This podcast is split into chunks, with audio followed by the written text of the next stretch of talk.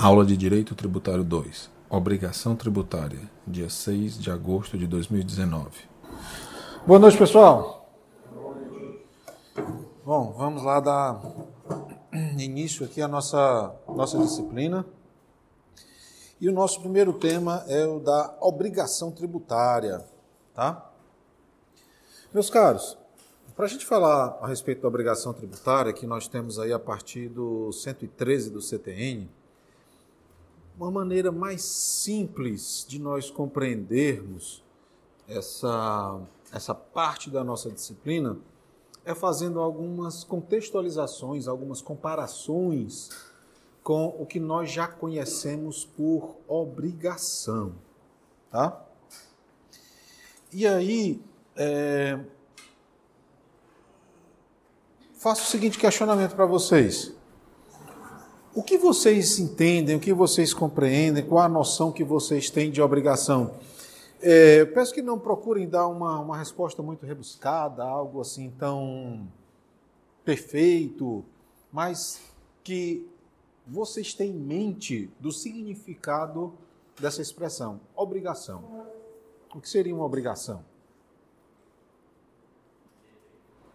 Dever, né? Mas observando o que nós já temos de conteúdo, o que caracteriza esse dever de uma obrigação para o direito civil? Para o direito civil, tá? Quando é que, por exemplo, você contrai uma obrigação no direito civil? Quando celebra um contrato? Afinal de contas, vocês estão aqui por força de um contrato eu estou aqui por força de um contrato, não um contrato civil, mas um contrato de outra natureza, de natureza trabalhista. Né? Mas no contrato civil, nós vamos ter a estipulação das partes, as cláusulas contratuais que trazem direitos, que trazem obrigações recíprocas. Nós vamos ter obrigações é, contratuais, comerciais, consumeristas. Mas e quando a gente fala em obrigação tributária? Qual é a distinção? Uma vez que eu lancei para vocês aqui algumas, alguns contextos, como por exemplo, partes, estipulações contratuais. Qual é a distinção que a gente pode observar, mesmo sem eu jamais ter falado de obrigação tributária para vocês? Qual será a distinção que a gente consegue vislumbrar entre a obrigação civil e uma obrigação de natureza tributária?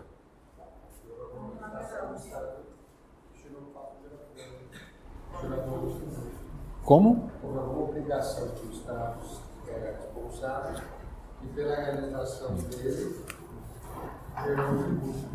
obrigação do Estado responsável, é isso? O que mais? E a realização disso, se você se encaixar no que foi prestado de serviço, gerou um fato gerador no seu tributo. Certo, já já comento isso daí. O que mais? Eu escutei outras pessoas comentando também. O que será que distingue a obrigação? Como? Unilateral. O que, é que a senhora quer dizer com isso? Me permita instigá-la um pouco mais. O Estado não existe paz, está no contrato. Se o Estado diz que eu vou ter que pagar algum custo da vida, eu vou ter que pagar. Não há um pacto, né? Não. Ou pelo menos naquele momento não. Não. Né? O que mais?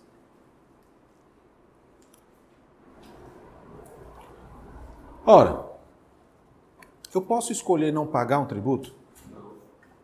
Por que não?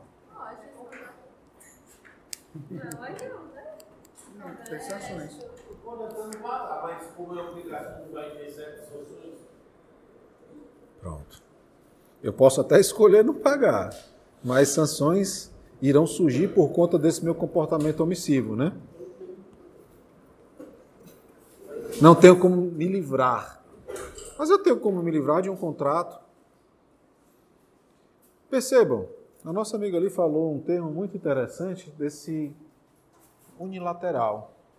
que na realidade esse unilateral nós poderíamos substituir, sabe por quê? Aliás, complementar com autonomia da vontade.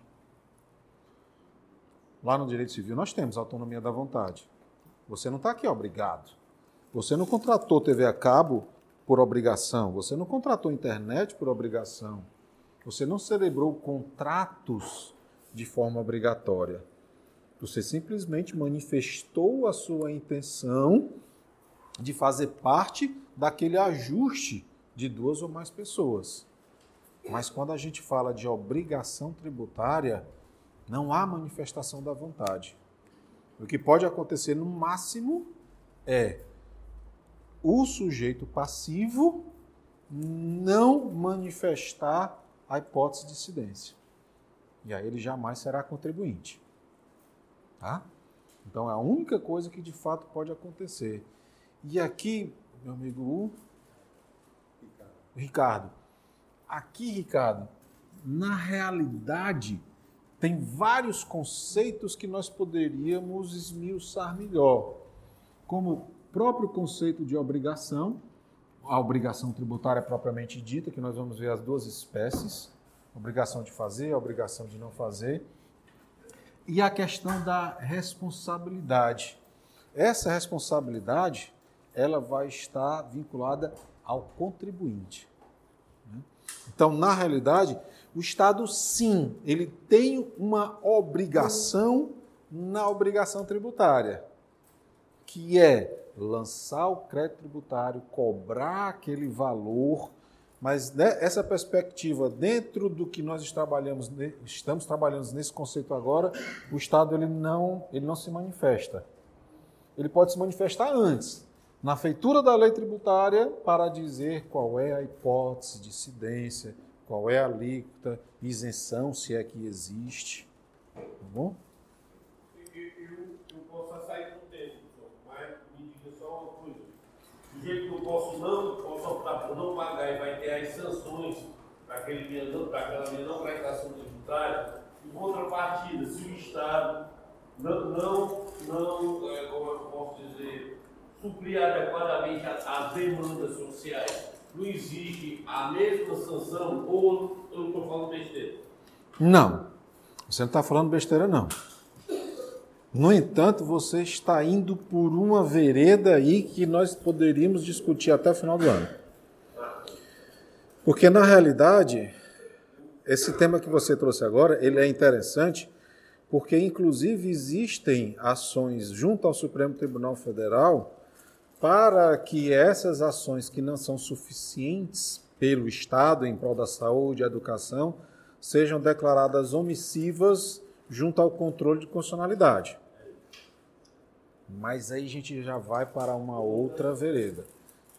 Tá? Existem decisões nesse sentido, no entanto, é, é, ainda é um pouco incipiente esse, esse posicionamento, porque Muitas vezes, quando o próprio Estado é questionado, o que ele responde é o seguinte: olha, eu fiz o que estava ao meu alcance. E aí já entra uma outra perspectiva, né? Que a gente conhece como o quê? Lembra, Igor? Ah, o quê? A reserva do possível, né? A reserva do possível. O bom do direito é isso, né? Que a gente tem saída para tudo. Eu cobro porque não fez bem, não fez suficientemente, e eu mesmo justifico através da reserva do possível. Eu fiz o que estava ao meu alcance, o que estava disponível, o que podia ser feito. Tá? Então, o que é que nós temos? Que a obrigação tributária, ela decorre da lei.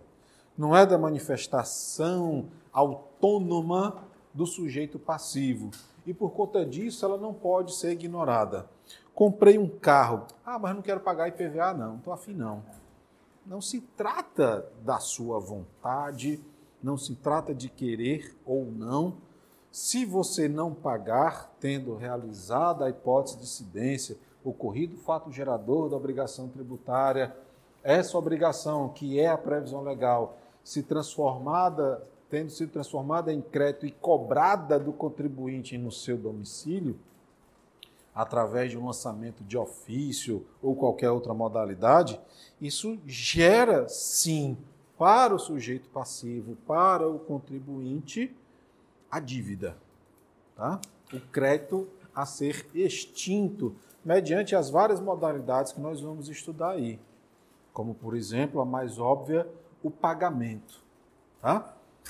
Tá pequenininho assim, pessoal, porque foi substituído esse esse data show que foi para conserto por esse outro e aí ficou bastante menor, né, a, a projeção. E aí o que que nós temos? Nós temos as obrigações que podem ser a obrigação principal e a obrigação acessória. Tá?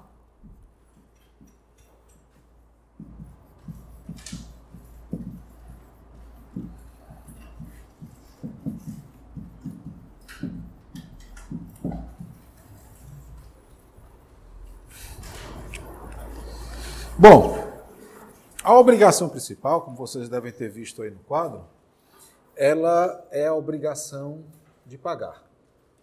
Tá? Vejam que o obrigado aí é sempre quem? O sujeito passivo, o contribuinte. Tá? Então ele vai ter aí dois tipos de obrigação: a obrigação principal e a obrigação acessória. A principal, pessoal, é a obrigação pecuniária, a obrigação de pagar. Tá? A obrigação de pagar o tributo, a obrigação de pagar a multa, a sanção pecuniária. Tá? E o que é a obrigação acessória? É tudo que não seja obrigação de pagar. E existem vários tipos de obrigação acessória, tá? Como, por exemplo, a de emitir o cupom fiscal, emitir uma nota fiscal, fazer a escrituração contábil, tá? permitir, tolerar ser fiscalizado. Tudo isso daí é uma obrigação acessória por não envolver pagamento. Tá? Então fica mais simples de nós conhecermos assim a, distinção entre a obrigação principal e a obrigação acessória. Ah, o artigo 113, pessoal, do CTN, ele vai trazer para a gente essas, essas definições de uma coisa e de outra, tá? E aí nós temos, portanto, de onde pode surgir tanto uma como outra. E aí o CTN ele traz distinções. A primeira distinção não apenas em relação à natureza, à natureza pecuniária, à natureza de pagar ou não, vai ser também no que tange a espécie normativa, ou seja, o tipo legal que irá trazer a obrigação respectiva. E daí podem ficar tranquilos em relação à obrigação principal, porque ela sempre decorre de lei. Tá? E lei em sentido estrito, ou seja, aquela espécie normativa que foi produzida em uma casa legislativa, em uma casa parlamentar.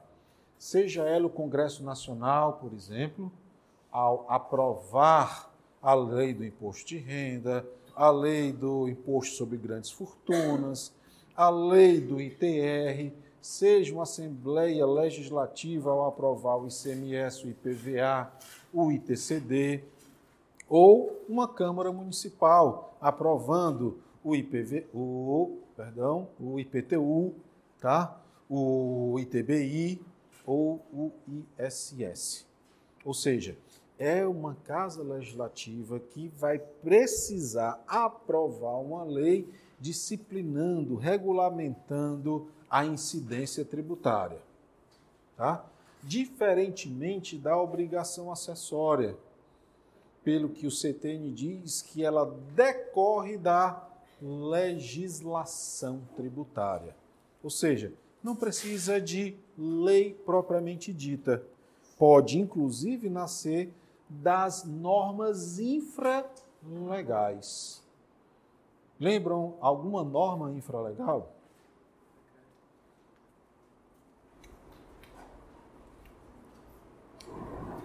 Portarias, resoluções, instruções normativas.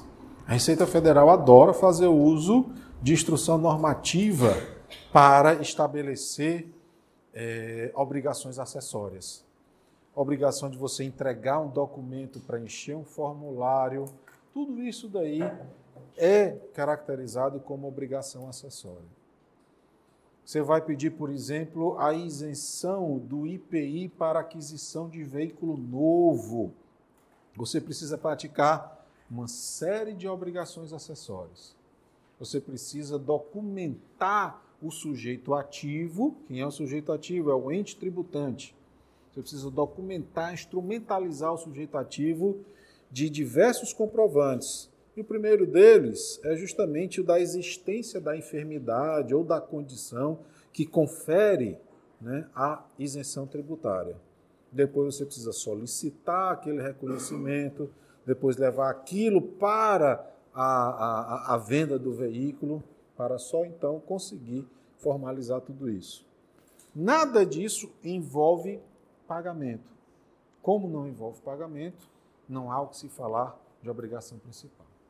Certo, que o senhor falou, então, é, é, é, a acessória é só obrigação de apresentar o documento, mas no caso do papel de de veículo, não pode ser por norma infraprofissional, tem que estar legalmente disposto. Aquelas pessoas que podem tirar o IPI, isso tudo tem que estar na lei. A única coisa que precisa ser normativada é a entrega do documento, é isso? Sim. Uma coisa é a previsão da isenção. O que, que é a isenção? Uma definição livre. É a retirada da obrigação. Então, eu preciso de um instrumento normativo do mesmo calibre ou superior para que eu não tenha a obrigação principal.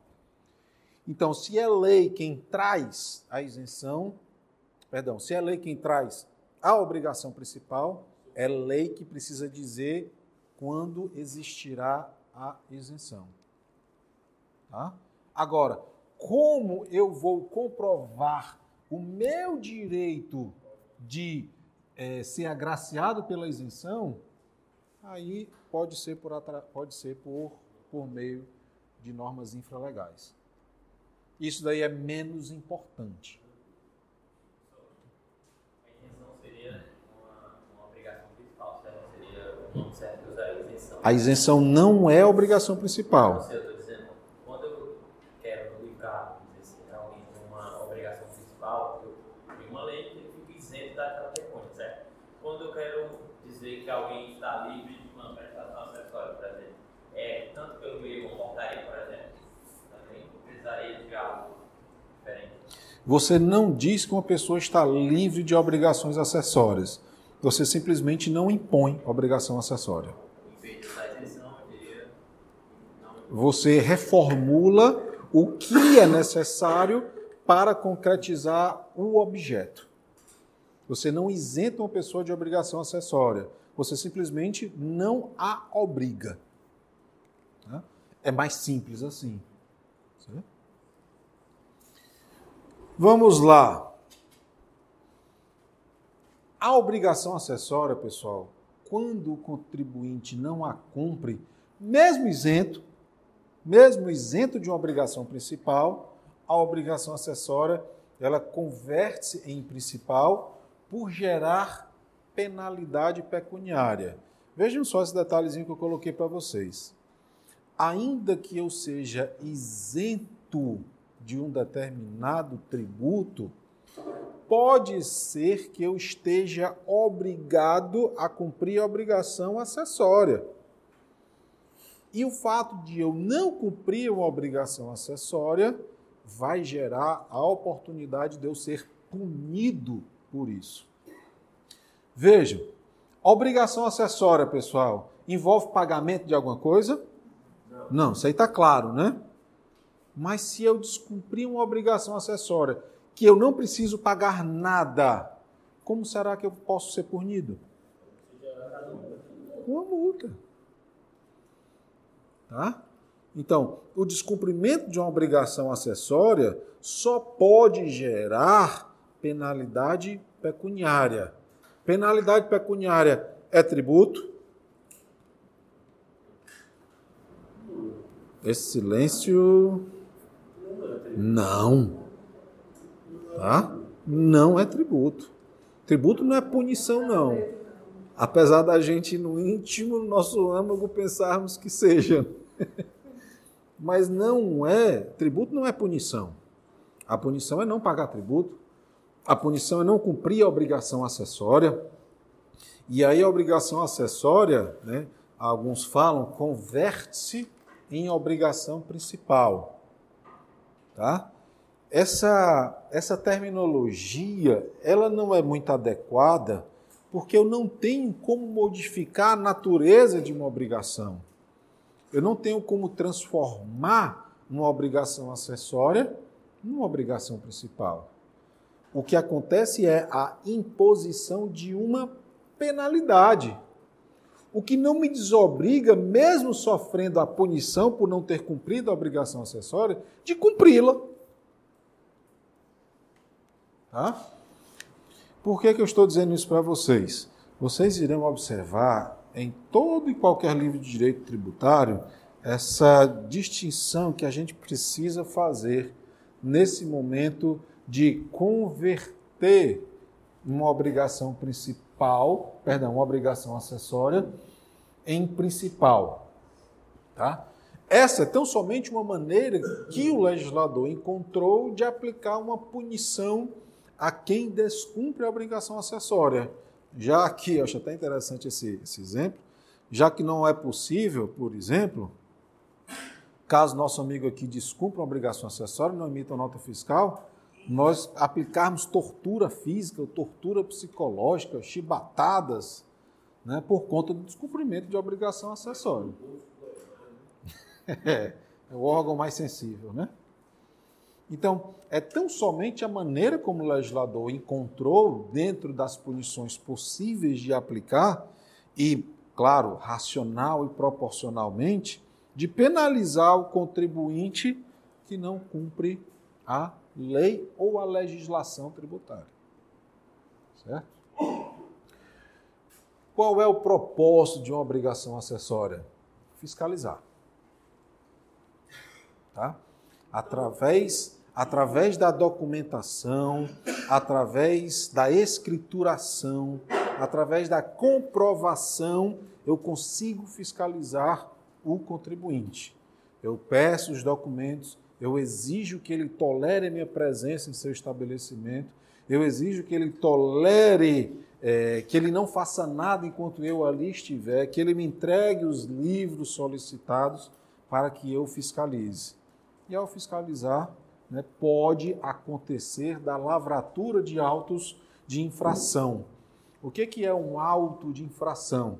É tão somente um documento no qual fica comprovado, ou pelo menos o Estado acusa o contribuinte de não ter cumprido fielmente a obrigação acessória ou a obrigação principal, ou ambas, tá? tanto a obrigação principal como acessória pelas quais o contribuinte, em virtude do contraditório e ampla defesa consagrados na Constituição, poderá impugnar.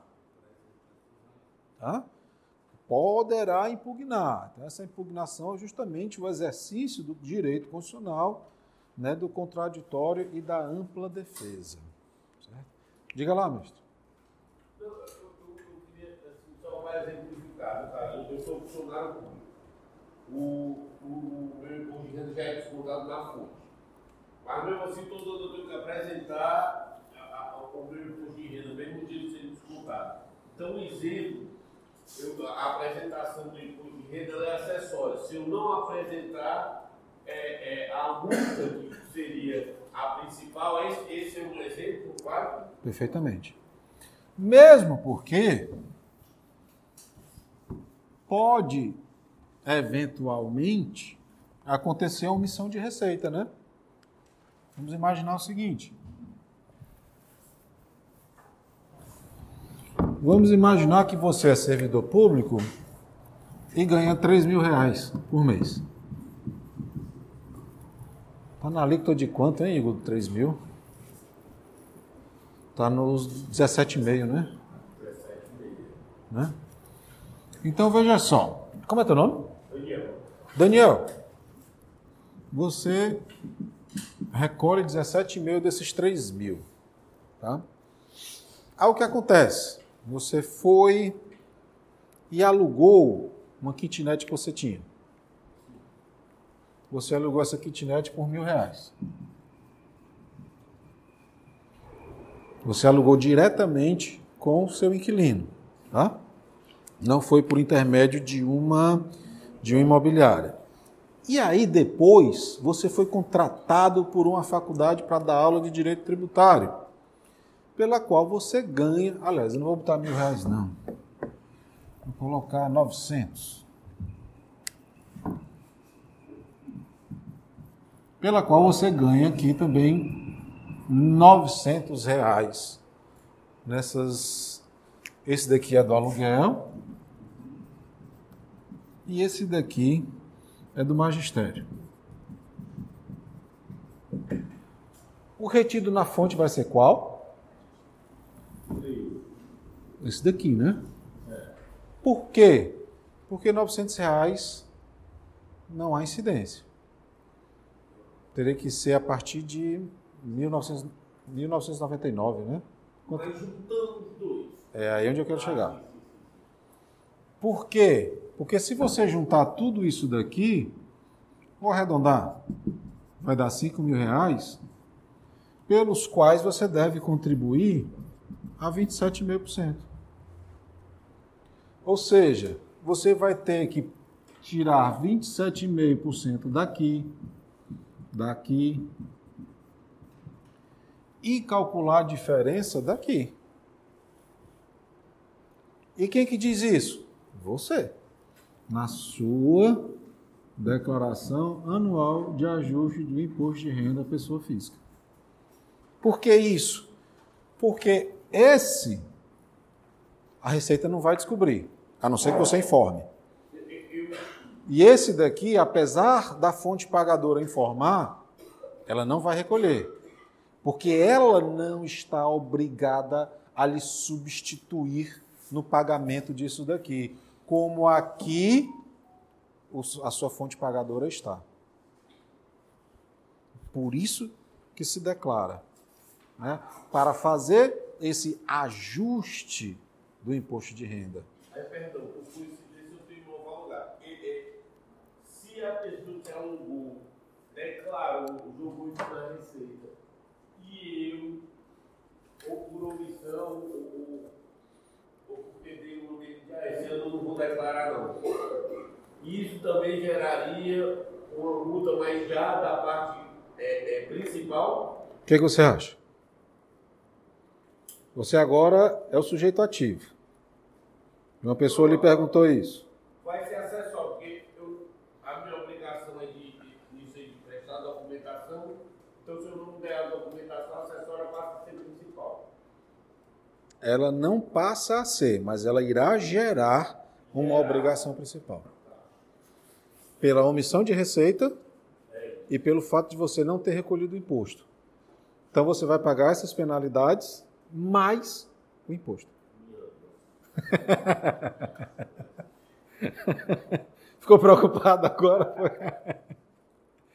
Mas está trabalhando só em tese, né? hipoteticamente. Muito bem. Pessoal, agora uma parte muito difícil do direito tributário. Essa, se vocês saírem hoje com isso daqui compreendido, já me dou por satisfeito, né, Igor? Você já conhece o Igor? A maioria não, porque quando a gente teve a primeira aula tinha o quê? 20 pessoas, hoje nós temos 40 e tanto. Por favor, Igor, se apresente. Eu sou monitor de vocês, quem veio na quinta, né? Tinha pouca gente. Você levante, homem. Pesado. sou monitor de vocês, vou acompanhar vocês esse semestre. Já estou há um semestre com o Jório. Até passei uma listinha na primeira aula. Quem não veio no final dá o telefone para a gente colocar no grupo, que a gente vai compartilhar todas as informações. Esse sábado eu vou confirmar com, com o pessoal da coordenação, mas provavelmente já vai ter GED, que até aqui já dar dar uma matéria legal para a gente fazer questões. E qualquer coisa, para quem me conhece, estamos junto aí, qualquer dúvida. Pessoal, explorem o Igor. Explorem muito, que ele tem um potencial imenso. Tem aí banco de questões para trabalhar com vocês que se assemelham muito ao que a gente vê na prova. E por incrível que, por incrível que pareça, não, isso é natural. Mas geralmente o pessoal que comparece ao JETS tem os melhores resultados. Né? Vai- ele vai dizer como foi esse. Isso. Vai ser sábado às 9h30. Vou estar marcado. É, todo sábado às 9h30. Vou estar aqui. Aí todo sábado ele prepara o café da manhã, né? mesa posta. assim. Se ele preparar esse café, eu até vi. Mas aí, Trabalho, o- por isso que é importante todo mundo participar do grupo, porque todas as informações que a gente compartilha são por lá. Tá? Bom, aí agora a parte mais difícil da aula, para não dizer o contrário. Pessoal, a distinção entre sujeito ativo e sujeito passivo. O sujeito ativo da obrigação tributária é o ente tributante, que em nossa República Federativa teremos a União, os estados, o Distrito Federal e os municípios. Pronto. Se esses são os sujeitos ativos, o passivo somos nós, os contribuintes. Nós que pagamos o tributo ou cumprimos as obrigações acessórias ou ainda nos relacionam como responsáveis pelo adimplemento de, da obrigação de um outro contribuinte. Tá? Então, o sujeito ativo é o ente tributante, é a União que, através do Congresso Nacional, elabora as leis que trazem as respectivas incidências tributárias, ou os estados que, através das suas assembleias legislativas, também criam, instituem, modificam os seus impostos, taxas e contribuições, ou ainda, respectivamente, os municípios naquilo que lhes compete. Tá? E nós, meros mortais, somos os contribuintes. Tudo bem, né? Está vendo como é fácil o direito tributário? Nós já vimos obrigação principal, obrigação acessória, sujeito ativo, sujeito passivo, né? na maior tranquilidade aqui. E aí, falei para vocês quem é o contribuinte, que é aquela pessoa que possui uma relação pessoal e direta com o fato gerador, né? melhor dizendo, seria com a hipótese de incidência, mas o CTN ele faz uso dessa, dessa terminologia e por isso nós repetimos aqui, não por supostamente repetir algo não tão adequado, mas para que vocês encontrem identidade de linguagem entre o que está no CTN e o que é falado aqui em sala de aula. Tá? Então, o sujeito passivo, o contribuinte propriamente dito, ele guarda uma relação pessoal e direta com fato gerador da obrigação tributária e existe também a figura do responsável. Tá?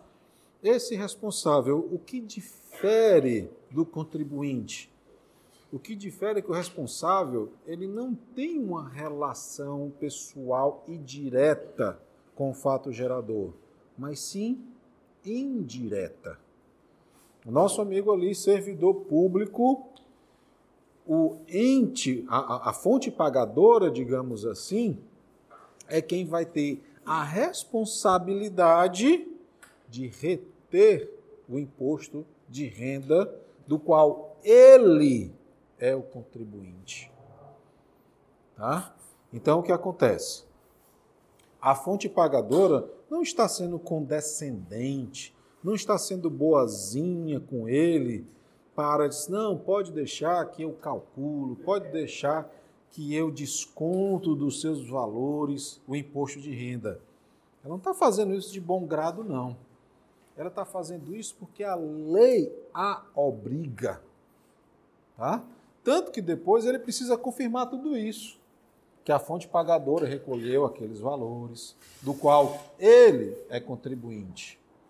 Mas por que será, pessoal, que a fonte pagadora faz isso?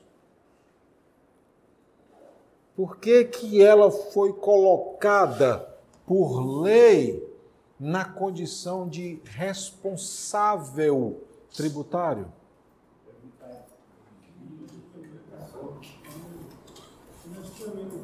Isso.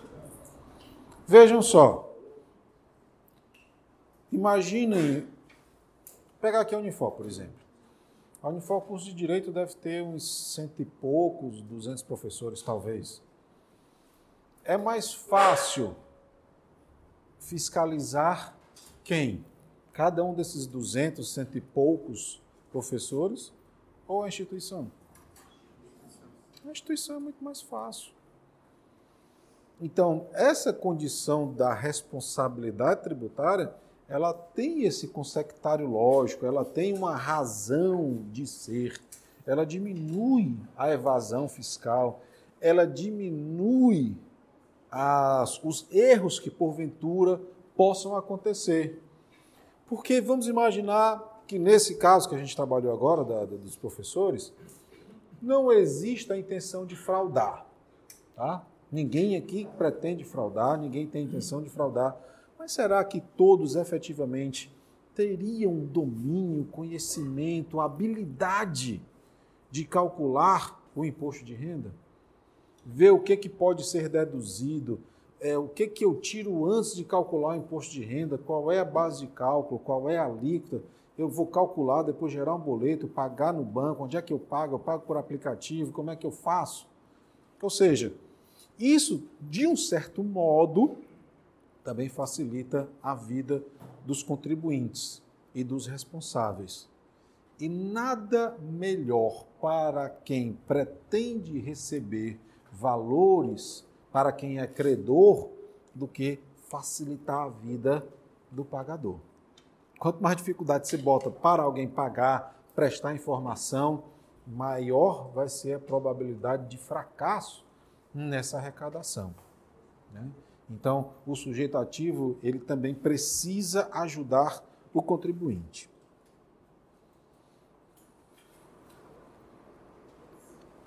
E essa responsabilidade, ela pode acontecer por dois motivos: por transferência ou por substituição, tá? Essa distinção, pessoal, entre responsabilidade por transferência ou por substituição, ela é identificada em relação ao momento, tá? Em relação ao momento. A por transferência, ela ocorre após o surgimento da obrigação tributária, enquanto a por substituição, juntamente com o fato gerador.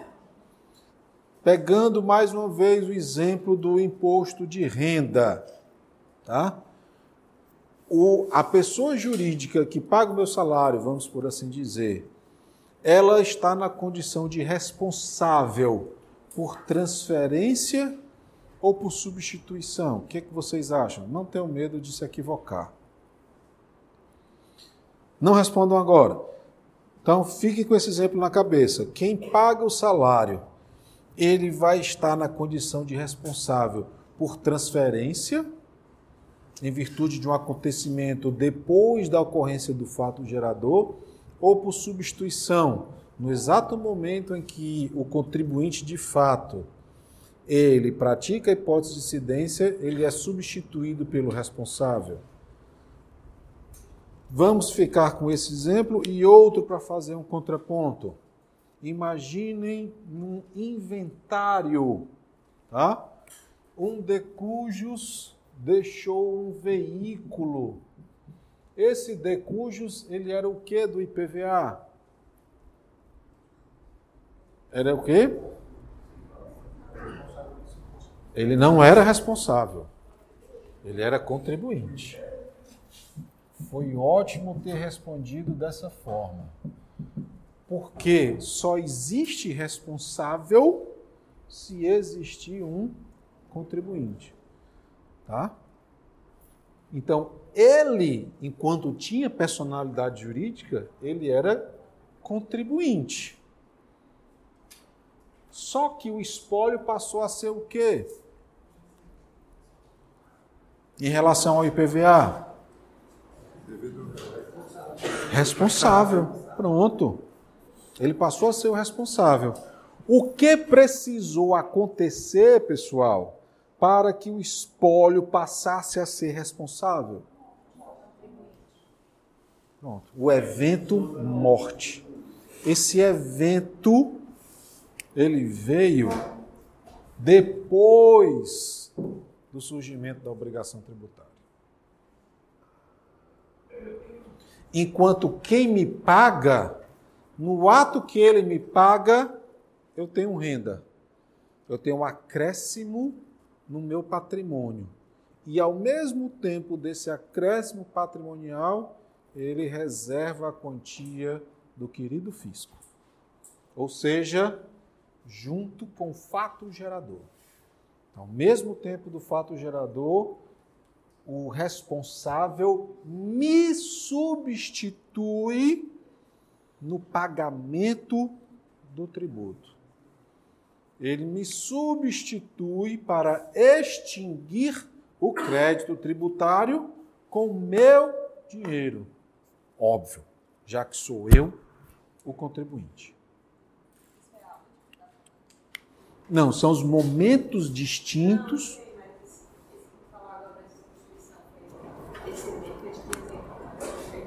Tá. Primeiro que eu não entendi esse negócio do espólio, jornal, responsável. Vamos lá.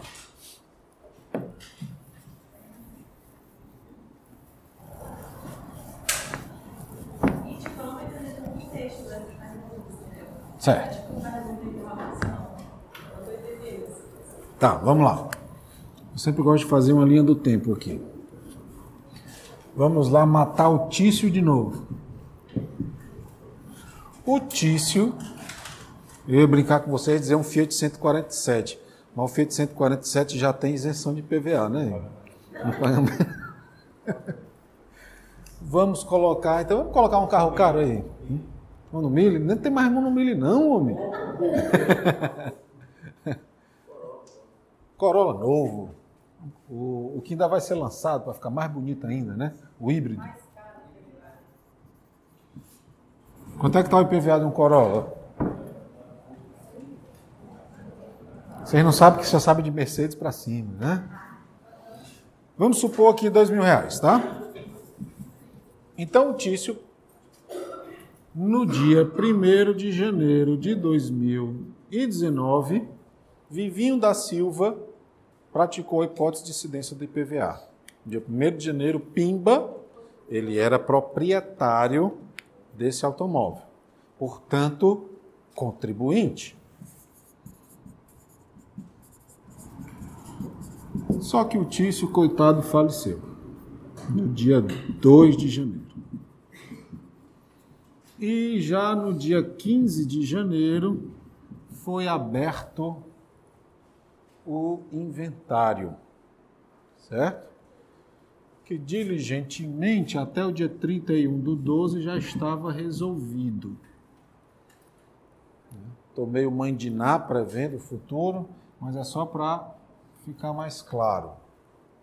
Como é teu nome? Renata, aqui o Tício era contribuinte. Foi aberta a sucessão, aqui o inventário já existia com o respectivo inventariante, responsável por tudo em relação ao inventário, que, portanto, passou a ser o quê? Responsável responsável pelo quê? Pelo tributo. Responsável pelo tributo do qual Tício era contribuinte. Por que responsável? Porque o inventário não praticou a hipótese de incidência, mas ele vai ter que pagar.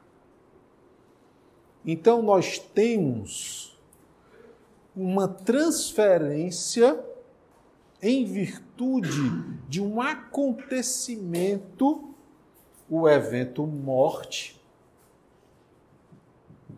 Esse evento morte, depois do surgimento da obrigação tributária. A morte provocou a substituição do contribuinte por um responsável pelo pagamento do tributo. É diferente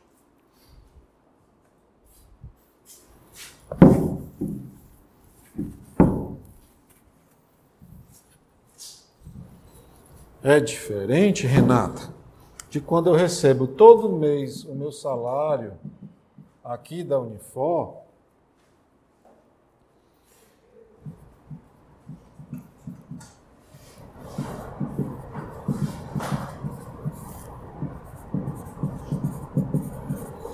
quando a Unifor desconta isso daqui ao me pagar. Ela tira isso daqui ao me pagar e manda para a União Federal. Aqui ela está aqui a universidade, ela está sendo responsável, mas não por transferência. Ela está me substituindo ela está evitando que eu ponha 10 mil no bolso, calcule, pegue a base de cálculo, aplique a alíquota, encontre o montante do tributo devido, gere o boleto para pagar, vá ao banco ou pegue meu celular e faça esse pagamento. A lei obrigou a Fundação Edson Queiroz a fazer isso por mim. Ela não está fazendo porque ela é gente boa comigo, não. É porque a lei a obrigou. E a obrigou tanto a recolher esses valores para o sujeito ativo, bem como informar quanto eu ganho e quanto ela recolheu para que quando eu informe também seja feito o batimento dessas informações. Para quê? Para ver se de fato foi isso que aconteceu. Para que eu pague o que ainda devo ou para que eu receba o que foi pago a mais. Por isso esse nome, declaração anual de ajuste. Né? Ou seja, é feito um ajuste nas, nas declarações e nos recebimentos. Entendeu agora o porquê da pergunta e porquê de transferência e porquê de substituição? Beleza. Quando falou que pesar o contribuinte, achei que era que tinha que ser um vivo, tinha que dar vivo, e também eu falou spoiler, porque isso é uma coisa animada. É, o espólio ele é um ser inanimado, né? Ele é tão somente uma, uma ficção que tem uma, uma validade. Sim. É o inventariante. Não, se não, se não fizer esse inventário, mas não tiver inventário. Não tem outras coisas. Aí não vai ter, vai dar Você vai estar aí numa situação de irregularidade.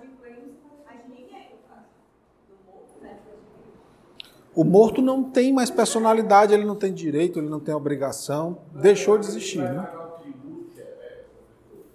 Se não tiver um inventário, já que o contribuinte, por conta da faleceu, está em situação de inadimplência, Vamos lá. será revogado até que se regularize. Mas se não tiver o espólio, a pessoa morre, não é aberto o inventário, não tem responsável. Vamos lá. Quais são as etapas de tudo isso daí?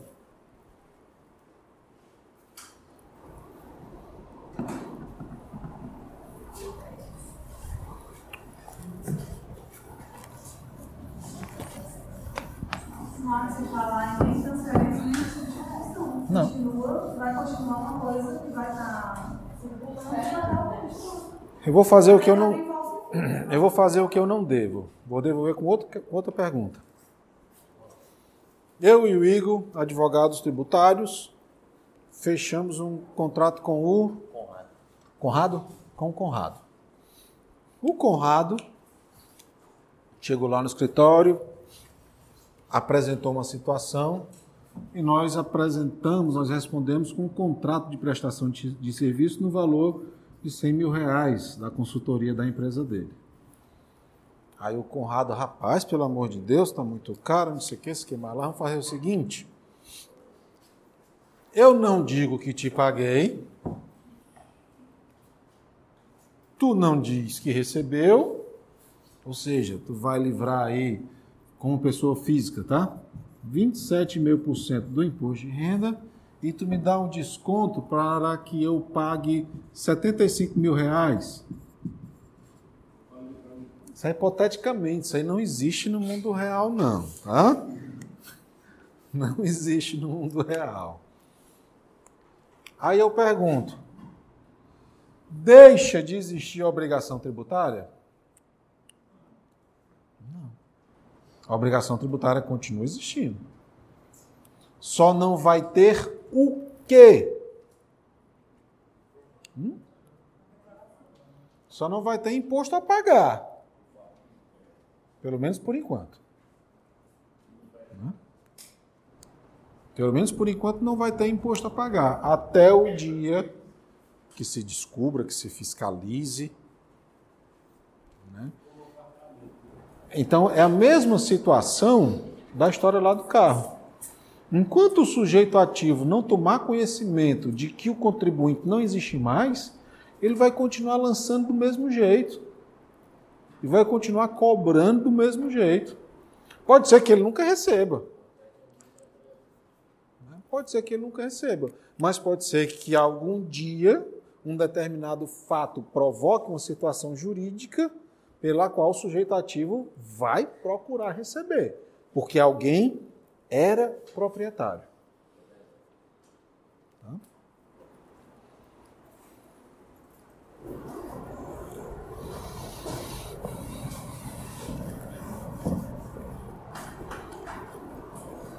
Acrescentar alguma coisa, Igor?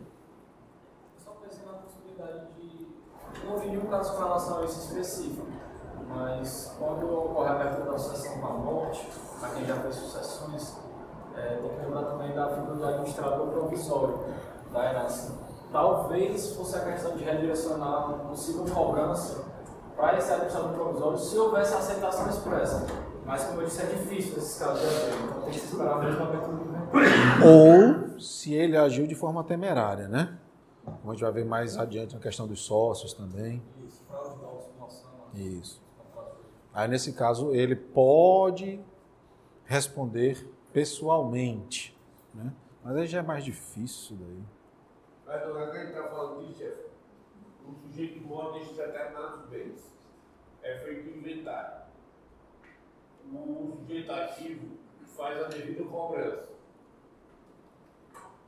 E, e essa cobrança só pode incidir sobre aquele patrimônio que está no espólio, não recai sobre o inventariante nem sobre o administrador temporário, é isso? Não.